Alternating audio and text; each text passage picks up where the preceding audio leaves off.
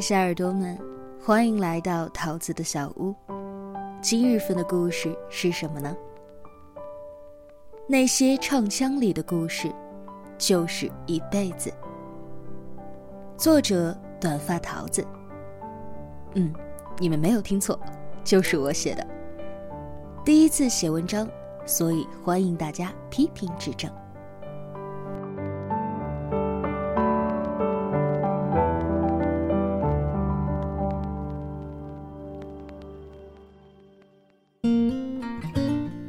老爷床头柜的抽屉里有四个收音机，都是我在大学和工作之后陆续给他买的。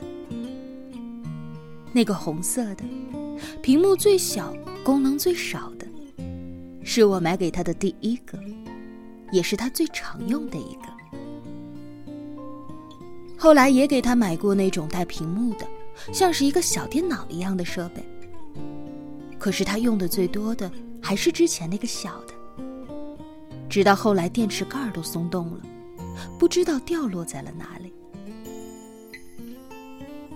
盛夏的午后，微风蝉鸣，老爷的床上铺着一席凉席。年少的我盘腿坐在里侧，对着吱呀呀的老旧风扇，挖着半牙西瓜。老爷躺在外侧，枕头边的收音机里。放着我听了无数遍，但是却不知道唱了一些什么的秦腔。他半眯着眼睛，双手交叉在胸前，轻轻的打着拍子。那间不足五平米的小屋子，是我记忆里童年最多的地方。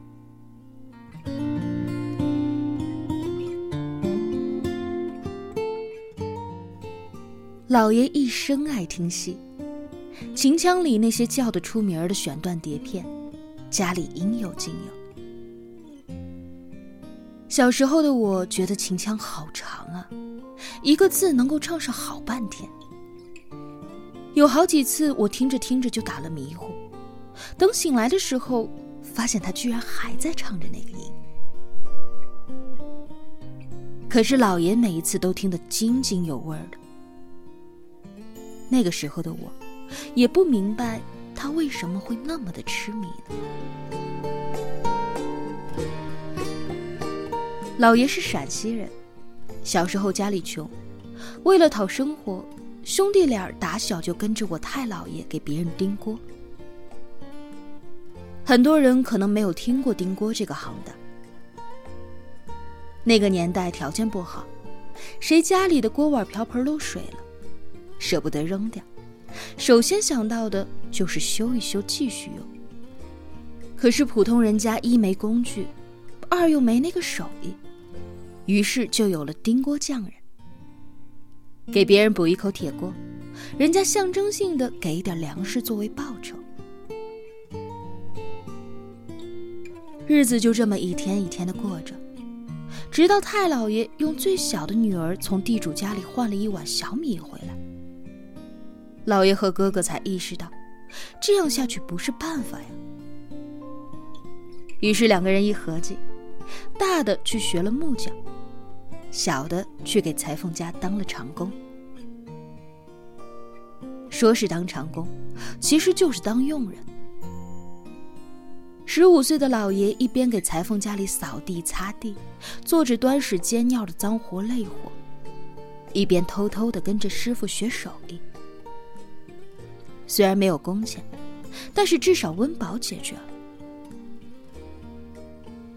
可是还没等到师傅把真传交给老爷，老爷就被拉壮丁进了部队。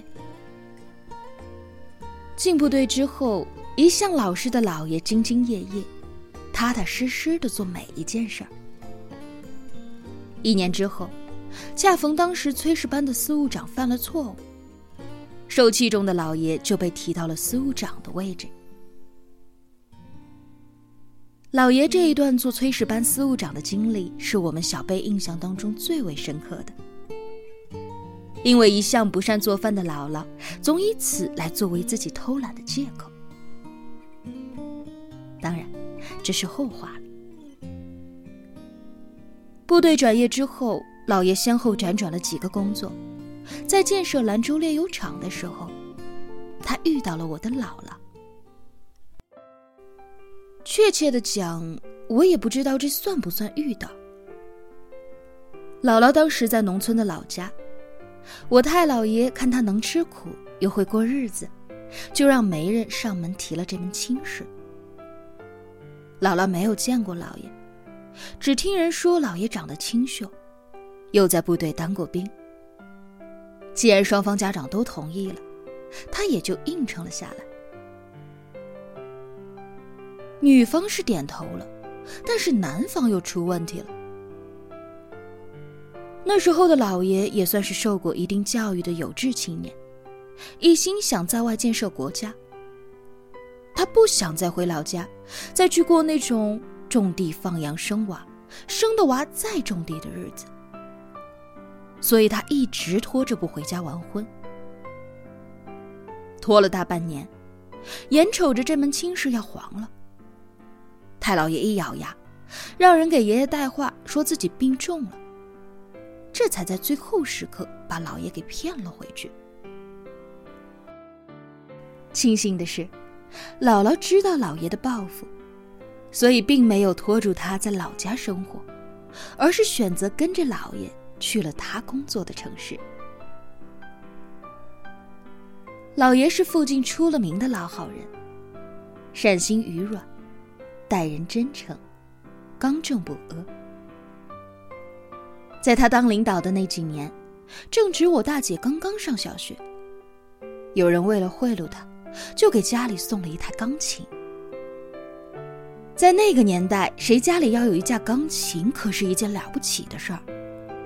大姐喜欢的不得了，可是老爷不顾家人的反对，硬生生的又让人家把钢琴搬走了。大姐为此还连续几天都没有跟老爷说过话。后来别说是送的礼了，就连朋友送给他的一塑料袋大板瓜子，他都要坐着公交车亲自给人家还回去。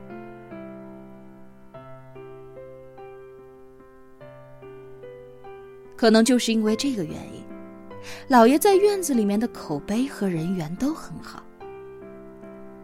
一三年，老爷因为中风。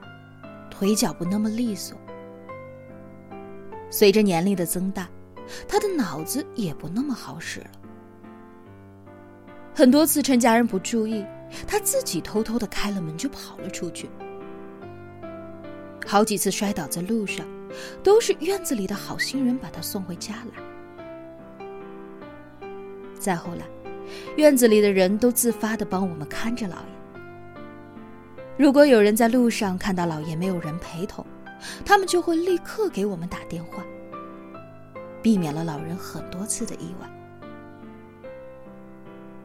现在想想，年轻时候老爷那些看似不近人情的做法，真的是给自己积了很多的福报。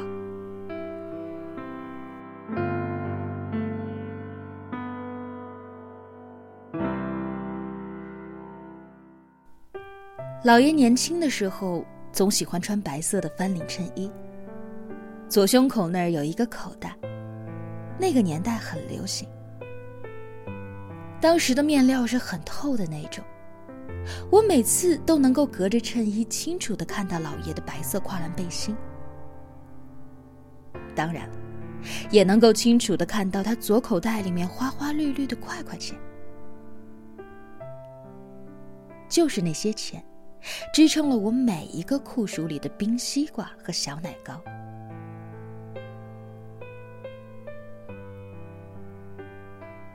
后来，老爷患上了阿尔茨海默症，他渐渐的忘了很多东西，也会偶尔开始说一些胡话。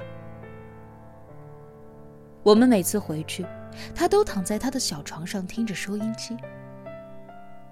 我们跟他打招呼，他就点点头。我们问他：“我们都是谁呀？”他就睁开眼睛看看我们，然后笑着说：“知道，知道。”但他就是说不出名字来。有时候我们问的次数多了，他就会发火，说：“不知道，不知道，我谁都不记得了。然后把我们赶出他的小屋子。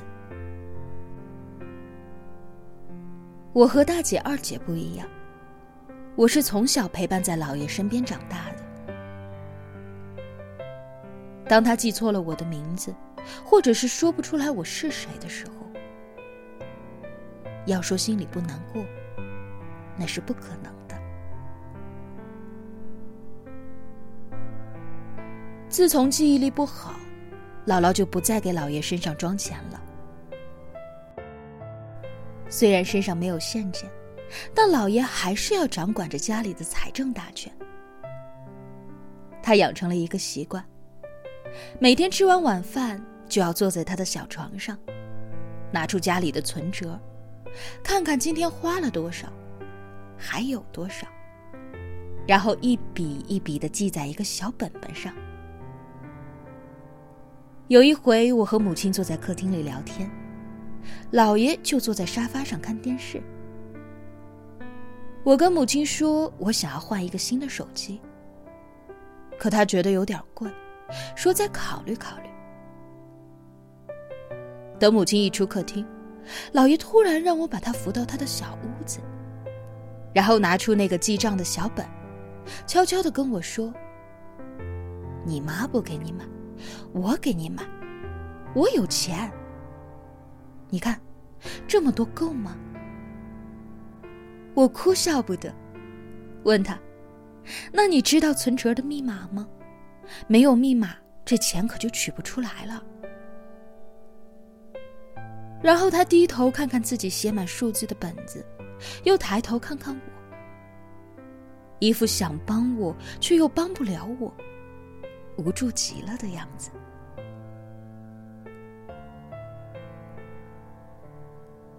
去年七月份的时候，老爷的嗓子突然一下子哑了。说话的声音变得很轻很细，几乎都听不到了。医生说没有治疗的必要。老人年纪大了，也让我们做好心理准备。从医院回来，我推着轮椅上的老爷经过菜市场，到了卖水果的摊位前，他抓着轮椅不走了。我问他。你想吃水果吗？他支支吾吾，急得说不出来话。卖水果的大妈一样一样的指着水果询问他，他都气得摆手。直到人家抱了一个西瓜问他，他才重重的点了点头，然后一边用手比划着切一半的动作。等到大妈把半个鲜红的西瓜交到他的手里。他才满意的让我推着他离开。回家之后，我们还是照例把他扶到床上躺下。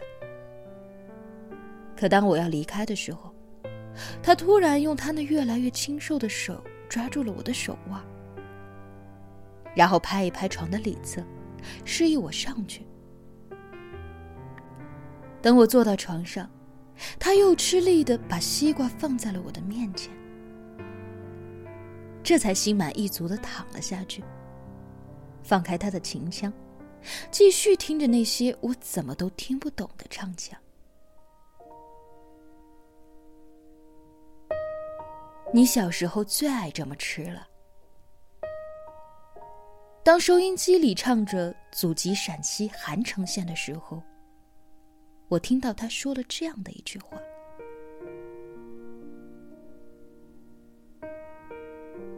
原来他还记得，原来那种流淌在岁月当中的爱，是最不容易被察觉的。”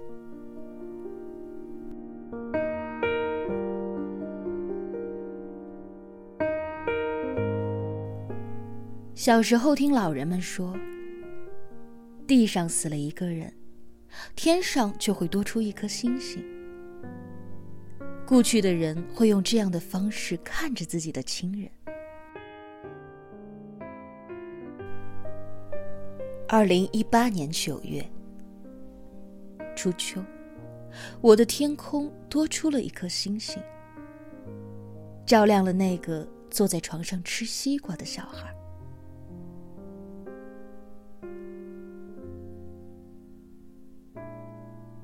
每年的盛夏，市场上都会放着一个一个鲜红的西瓜，等着那个老人来买给他的小孙女。盛夏的午后，微风蝉鸣，老爷的床上还铺着那一席凉席，小小的破旧的收音机还放在枕边，只是那个用手打着拍子的老人。却已经不在了。